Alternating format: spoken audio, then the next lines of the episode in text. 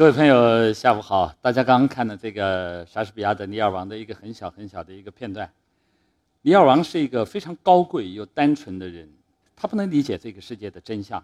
有一天他想退休呢，他对三个女儿说：“女儿们，你们各自向我表示你们对我的爱，然后我把我的国土一分为三，作为你们的作为礼品送给你们。”然后大女儿说：“我爱你超过爱我自己的眼睛，眼睛能够看到的一切。”可以用价值来估价的东西都抵不上我对你的爱。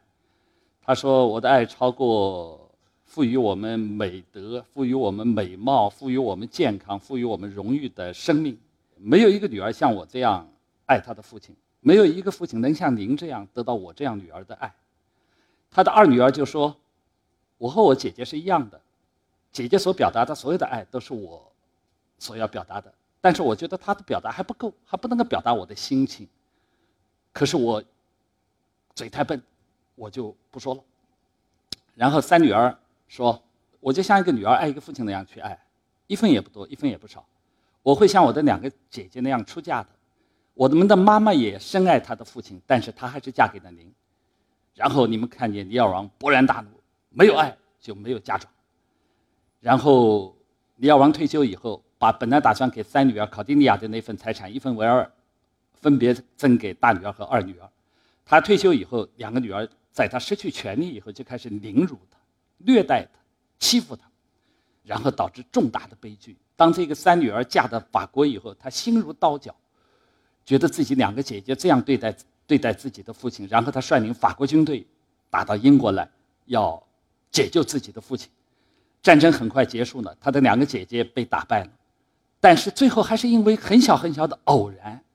完全可以避免的偶然，莎士比亚写的考蒂尼亚还是死掉。呃，在莎士比亚去世以后不久，英国人在演这个戏的时候，他们就让考蒂尼亚复活起来。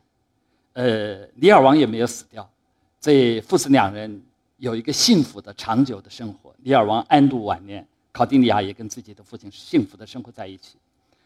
呃，我想问一问在座的各位朋友，如果你们是编剧，如果你们是导演，你们现在演这个戏？是让考蒂尼亚死掉呢，还是让考蒂尼亚活下来？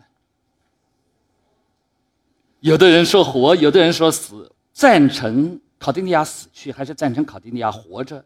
这是人类戏剧的一个非常非常重要的分水岭。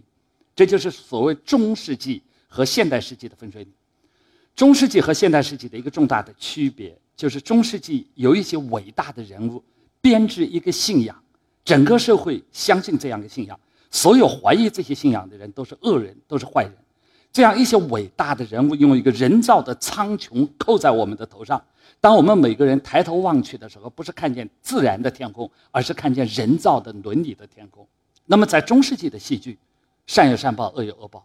中世纪的戏剧一定表现他对世世界的信心，这个世界是有意义的，这个世界是有秩序的。在欧洲中世纪的戏剧。在比较古老的时候，只表现圣迹。什么叫圣迹呢？这个人一生麻风病，然后相信上帝的麻风病好了。这个信徒如此苦难的受尽折磨，但是信仰从来不动摇，他得到上帝的报偿，在天堂里有了很高的位置。到了比较接近于但丁的时候，比较接近于文艺复兴的时候，有一个戏，这个戏有比较多的人的色彩，神的色彩比较淡了。这个戏就叫世人。在这个戏里面呢，当一个人要死掉了，然后他就非常恐慌，因为他活着的时候不是很道德的，非常恐慌，他就希望有一些人陪伴他。于是，一群人出来，这群人分别是美貌、智慧、道德、忠贞、贪婪、勤俭、勤劳，所有的人都是道德的这个标签，以道德的名字为他们自己的名字出现了这样的戏。这是在欧洲被广泛演出的戏剧，但是，丹丁以后。人们开始，凭什么我们要相信这些伟大人物编造的这样集体信仰？凭什么我们抬头望去要相信这样的信仰的天空就是真实的东西？在现代世界和中世纪，一个最本质的区别就是：现代世纪每一个人有权利自由地探索知识，每一个人有权利自由地寻找财富、追求财富，每一个人有权利自由地安排自己的信仰，每个人有权利。自由的安排自己的生活方式，这样一来，他们就发现从一开始单丁掀开这个人造苍穹的一角，越来越多的人发现这个苍穹实际上是假的，是可以掀掉的。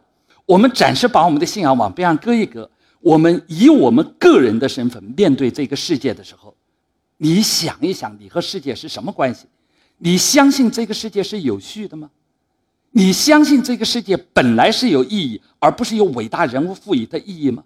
你相信这个世界本来是有道德的，而不是伟大人物赋予道德，然后伟大人物教育我们君臣父子吗？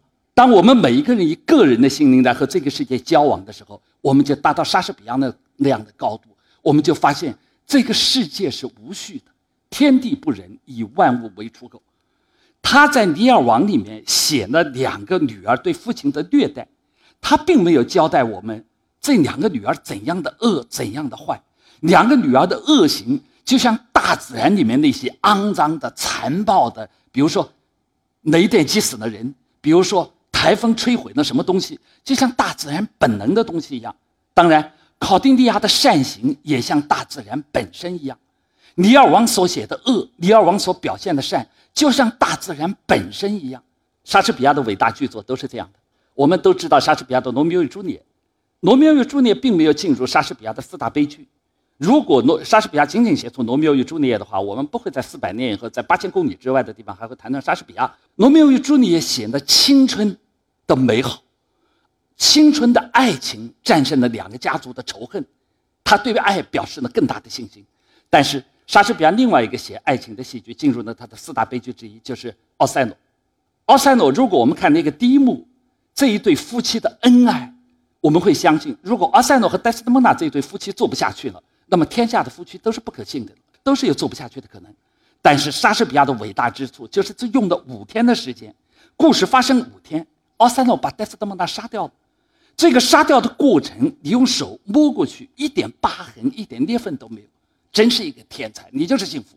是的，在这种情况下，奥赛罗会把自己的妻子杀死的。为什么呢？他杀死自己的妻子不是因为别的，完全是因为他只要求百分之百的爱。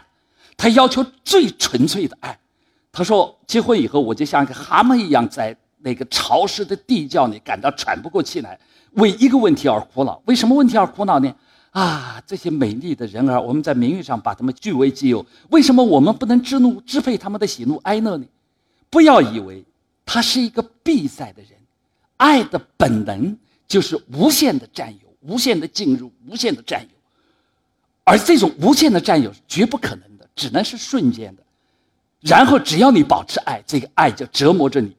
我们所有的人要想把爱情维持下去的话，我们必须，我们要百分之七十的、百分之六十的、百分之五十的。可是奥赛罗不，奥赛罗要百分之百的，这样就必然导致他最后杀死了他自己的妻子。这是他对爱情的更深刻的描写。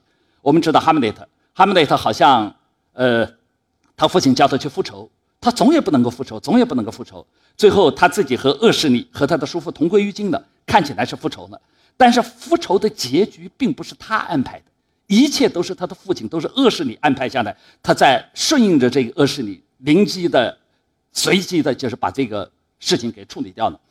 他始终没有能力，始终在犹豫。为什么没有能力去复仇呢？因为他有高度的智慧，他看不到这个世界的价值。他觉得，如果整个世界都是没有价值的，我为父亲复仇有什么用呢？他想到人生是不值得生活的，他对自己的女朋友奥菲尼亚说：“说不要结婚，所有的女孩子都不许结婚，进尼姑庵去吧。人是不值得生下来的。”他说：“比如我，我就算不错的了，但是我是那样的贪婪、卑劣、怯懦、残忍，给自己加了很多分析自己的心灵，给自己加了很多罪名。”他跟他的妈妈讲：“他说，如果一个四十岁的女人都不能够坚守忠贞的话，我们有什么理由要那些？”青春女孩子们坚守忠贞呢？他对他的女朋友奥菲尼亚说：“说你美丽吗？你忠贞吗？如果你既美丽又忠贞，你千万不要让你的忠贞和美丽、你的美丽交朋友，因为只有美丽把所谓忠贞给腐蚀了、败坏了的。我从来没有看见忠贞可以使美丽变得更纯洁、更美好，从来没有。”他说：“整个世界是一座大监狱，人丹麦是最坏的一间。我对人，我不爱人，我对人毫无信心。而所有的他这样深重的怀疑主义。”他也想到，我们知道非常熟的 “to be or not to be”，他觉得我是不是应该死去呢？他的怀疑到深重到什么程度啊？我要死去，我拿一把小刀，立刻就可以把自己结束了。但是当我死去到另外一个世界，另外一个世界如果像我现在正在活着的这个世界一样的毫无价值，一样的肮脏紊乱，我的死又有什么意思呢？如此深重的怀疑主义，使他完全在现实世界面对责任的时候寸步难行。这就是莎士比亚。莎士比亚以个人的名义面对整个世界，他发觉到一个巨大的悲剧。这种悲剧就是什么呢？我们人的卑微。这个世界是无序的，这个世界是没有意义的，一切秩序和意义不过是那些伟大人物编造出来让我们相信的。而我以个人的名义相对，我们真正的悲剧性就在那一切都是假的。莎士比亚刚刚死去的时候，中世纪的意识形态和现代世纪的意识形态还在拉锯。所以他死去以后不久，英国的英这个戏剧人就相信世界是有秩序的，善有善报，恶有恶报的报的。莎士比亚这是不对的，于是就安排了考丁尼亚活过来。可是再过的一些日子，社会更坚定的、无可返回的跨入了现代世纪以后，整个西方的人、整个欧洲的人都接受了：哦，莎士比亚是伟大的，考丁尼亚死掉是尼尔王成为一个伟大的悲剧。任何一种使考蒂尼亚复活的做法。都是把尼尔王、把莎士比亚庸俗化的一个做法。我们中国戏剧处在什么阶段呢？三十年代，曹禺大概二十二三岁的时候写的《雷雨》，他说：“我为什么要写《雷雨》呢？我就感觉到所有的人都以为自己能够把握自己的方向，把握自己的幸福，但是所有的人都在泥潭里挣扎，越陷越深，越陷越深。”我不知道是什么东西决定了我们的悲剧，但是我知道悲剧是肯定的、不可抗拒的。我不知道是什么东西，现代科学家把它叫做自然法则，古希腊人把它叫做命运，我都不相信，我都不知道，我不能够解释，因为它不能够解释。他像莎士比亚一样的写出了这个世界的悲剧性的真相。他的这个作品出来，会使一些中世纪的道德家非常愤怒，你这是对父亲的侮辱，对家族的侮辱，呃，不能够接受的，这是。极其不道德的一个作品。当时文艺批评家们就出来教导曹禺，说：“小伙子戏写的好的，但是你缺乏正确的指导思想。你觉得不知道悲剧是什么？我们可以告诉你，悲剧就是因为封建制度，黑暗的封建制度。悲剧就是因为私有制。当我们起来革命，推翻私有制的时候，悲剧就终结了，人类就幸福了。很多革命青年相信这一点，参加革命，最终我们实现了公有制，我们消灭了私有制。”但是悲剧并没有离我们远去。文化大革命中，南京大学非正常死亡，所谓非正正常死亡就是自杀，二十七个，从白发苍苍的老先生到二十几岁的年轻人。所以因为时间关系，我也没我没有办法多讲。事实上，人类在走向文明的过程当中当中，都有非常残忍的、非常多的人道主义的灾难，把每一个个体碾碎的故事太多了。这个我不需要多举例，大家都知道的。那么，作为戏剧，我们是歌颂公有制呢，还是歌颂私有制？当我们歌颂公有制的时候，觉得人类可以避免悲剧性，只要我们实行公有制就可以，就可以就可以避免悲剧性。但是事实不是这样，历史不不是这样。当我们歌颂私有制的时候，觉得歌颂私有制，我们就可以避免悲剧。马克思在这个问题上早已讲得非常透彻。马克思描写的西方世界羊吃人的这样的残忍，以及西方世界的买卖黑奴、西方世界的这个殖民，都是非常血淋淋的这样的大量制造悲剧的过程。我们可以歌颂他吗？还是我们像曹禺一样，描写我们人，我们卑微到我们不能够解释我们悲剧的根源，或者我们比曹禺更高明，我们喜剧的描写我们的状态？就是我们整个人类就像徘徊在公有制和私有制之间的一头愚蠢的驴一样，不知道吃哪一堆草。曹禺有一个好朋友，都是南开大学一起做戏的周恩来，他跟周恩来建立一个非常密切的关系。周恩来曾经跟他说过：“你应该再写一个戏，写王昭君。从来历史上古代诗歌里的王昭君都是把它写成悲剧性的，你应该写一个和亲的、建立民族团结的王昭君。”曹禺说：“我要写一个笑嘻嘻的王昭君。”结果，他的好朋友黄永玉，在最后给他一封信，在他生命的接近终结的时候，给过他一封信，跟他讲到：“说你在解放前是汪洋大海，寂静无声的，但是你是汪洋大海；可是解放以后，你是山间间的小溪，你为名利所累，我们可以听见你哗啦哗啦的响声，但是你早已不是大海。”曹禺非常勇敢的把黄永玉写给他的这个东西贴在自己的书房里。临死的时候，他很沉痛地说：“想明白了，太晚了，一切都来不及了，我来不及写了。八十年代在岳阳乡下有一个岳阳一个县城县城文化馆里一个籍籍无名的一个一个知识青年。呃，他的父亲因为历史反革命被镇压了，他由他的父叔叔养大。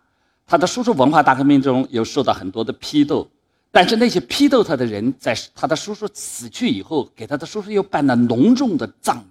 他叔叔办葬礼的时候，他躺在河边上，家门口的河边上，听着他叔叔葬礼上远处吹来的唢呐声，叫做千夫营的唢呐声，他感到天地间的这样一种不可名状的。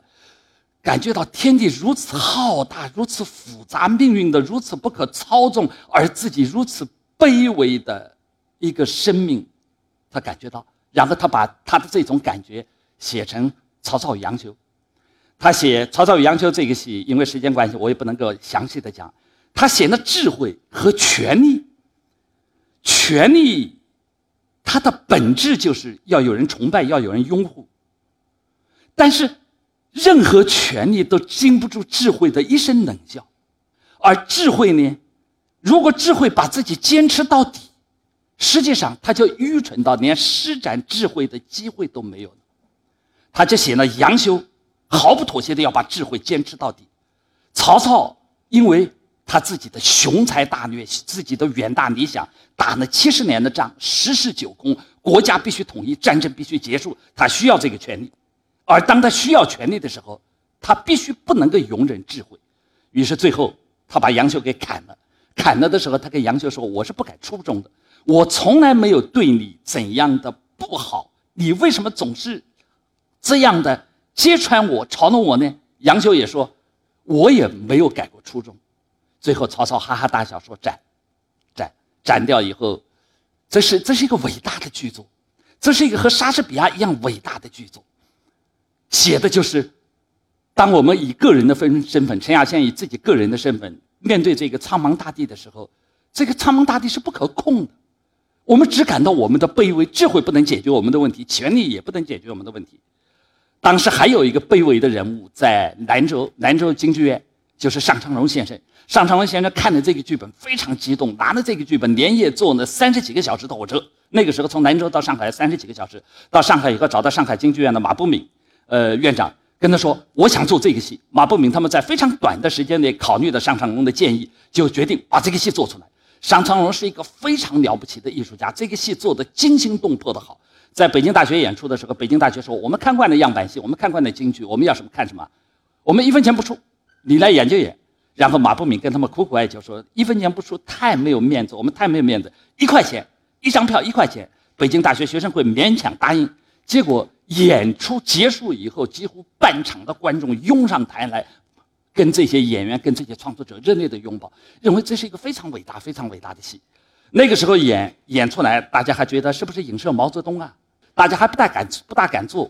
然后，呃，上海市委呃领导一干人等去审查的时候，当时马伯敏作为京剧院的院长跟领导说：“你们欢迎你们来审查。”但是今天你们的意见，不管同意演好，不同意演好，我们一定要把这个戏演下去。那是八十年代，那是艺术家。然后尚长荣过了十年，又做一个戏，叫《贞观盛世》，觉得世界还是有秩序的呀。导演说：“你们说我拍马屁，我就是要用这个戏拍马屁。我们现在就在盛世，我们会走向新的贞观盛世的。这个详细剧评我也不太多讲。那么，然后又过了十年，尚长荣又做了一个戏。塑造一个道德榜样，连立于成龙。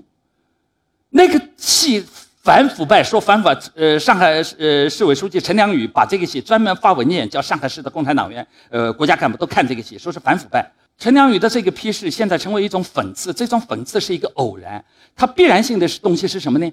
这个戏怎么写反腐败呢？说怎么写廉洁呢？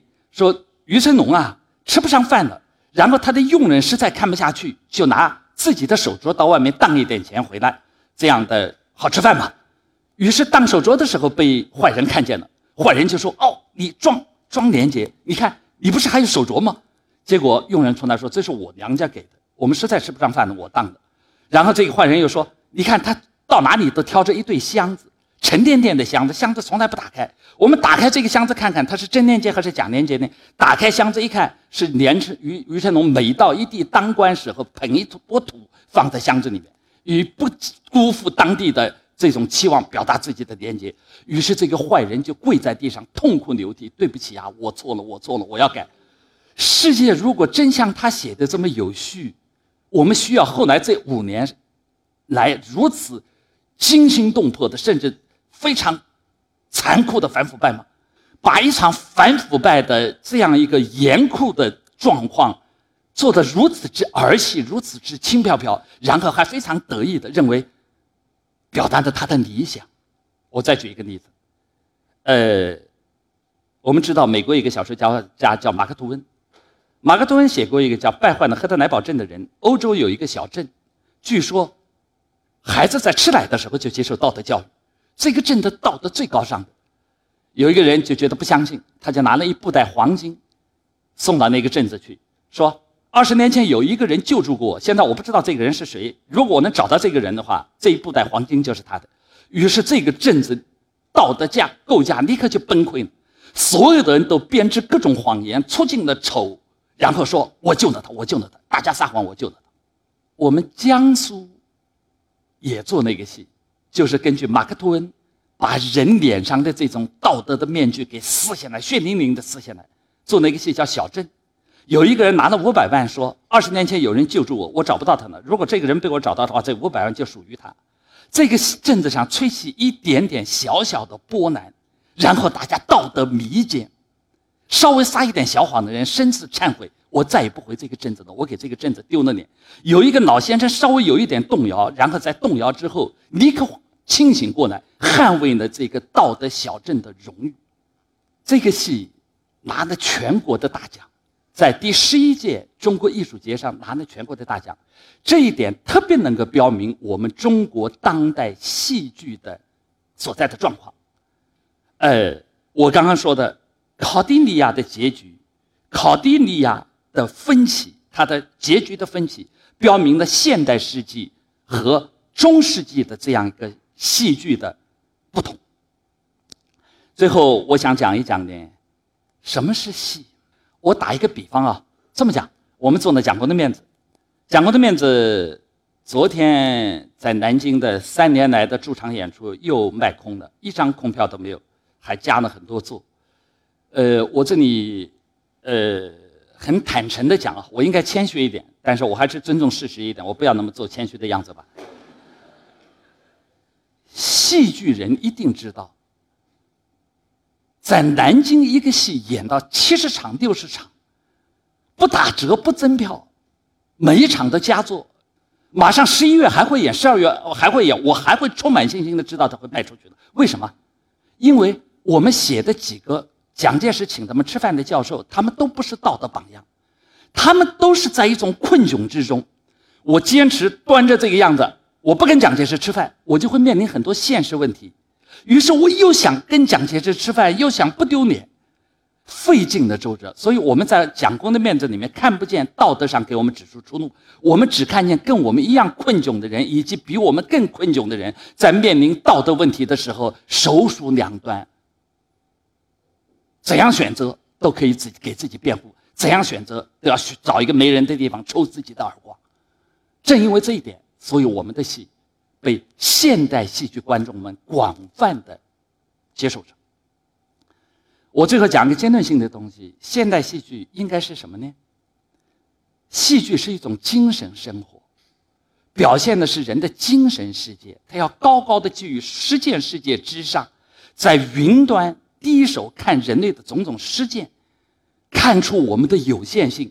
这种有限性用诗意的表达，有时候是悲剧的，有时候是喜剧的。这种喜剧就是滑稽的、调侃的、荒诞的，而并不是幸福的结局的这种喜剧。呃，有两个物理学家啊，有一个物理学家做到顶点，走到他的学术的边缘，他会跟你说：“对不起，我跨不过去了，我是卑微的，我的实验仪器是卑微的，我们人类是卑微的，剩下来的问题就是神学问题。”跨不过去了，有另外一个物理学家跟你说：“这个世界我搞得定的，这个世界我已经找到它的最终真理，我能够解释这个世界，这个世界的意义，这个世界的秩序。两个物理学家，我们相信哪一个呢？如果我们戏剧相信第二个物理学家，专门去阐释他所找到的种种的世界的秩序、种种的世界的道德伦理、种种世界这个，我们戏剧立刻从云端、从精神世界掉下来，成为现实世界的工具，那就不再是艺术了。这就是我今天想跟大家讲的。那么，可能有朋友会批评我，好像你这个听起来不一定是中世纪和现代世纪的区别啊，是不是？好像是中国和西方的区别吧。我在批评呃尚唐荣的第三部戏那个《连丽于成龙》的时候，尚唐荣的朋友，上海的朋友就批评我说：“难道你要拒绝中国人民喜闻乐见的方式吗？中国人民喜闻乐见的方式就是大团圆结局，你要拒绝这种方式吗？”